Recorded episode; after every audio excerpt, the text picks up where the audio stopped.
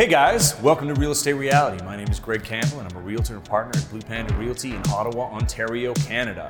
Here are my top three tips for first time buyers the things you need to do before you start looking at homes. Number one, seek out a mortgage professional. This way, you'll find out what your purchase power is or what you need to do to get to where you want to be. Plan, plan, plan, follow through, and execute. Your perception of what you think you can afford and what you can actually afford may be quite different. It sucks to backtrack after looking at 500K homes to find out later you can only afford homes at $400,000. Number two, study the market and ask questions. Read the headlines, but don't get distracted by the fluff. There's way too much information out there that can blind you before you even start looking at homes.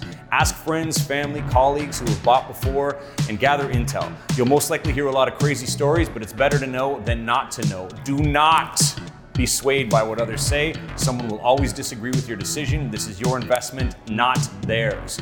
Number three, interview realtors. Make sure you take the time to research agents, read reviews, and sit down for a conversation. Everyone has a different style when it comes to doing business, and you need to make sure you're all on the same page before you start the relationship. It's literally like a temporary marriage from start to finish, so find the best fit.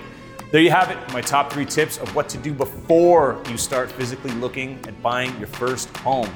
That's it for today. If you have any questions or comments or would like to join my community, you can text the house icon to 343 308 9244. Remember to like, share, comment, subscribe, and please head over to the Ottawa Real Estate Podcast where me and my friends Paul and Dave talk about real estate in Ottawa weekly. Until we meet again.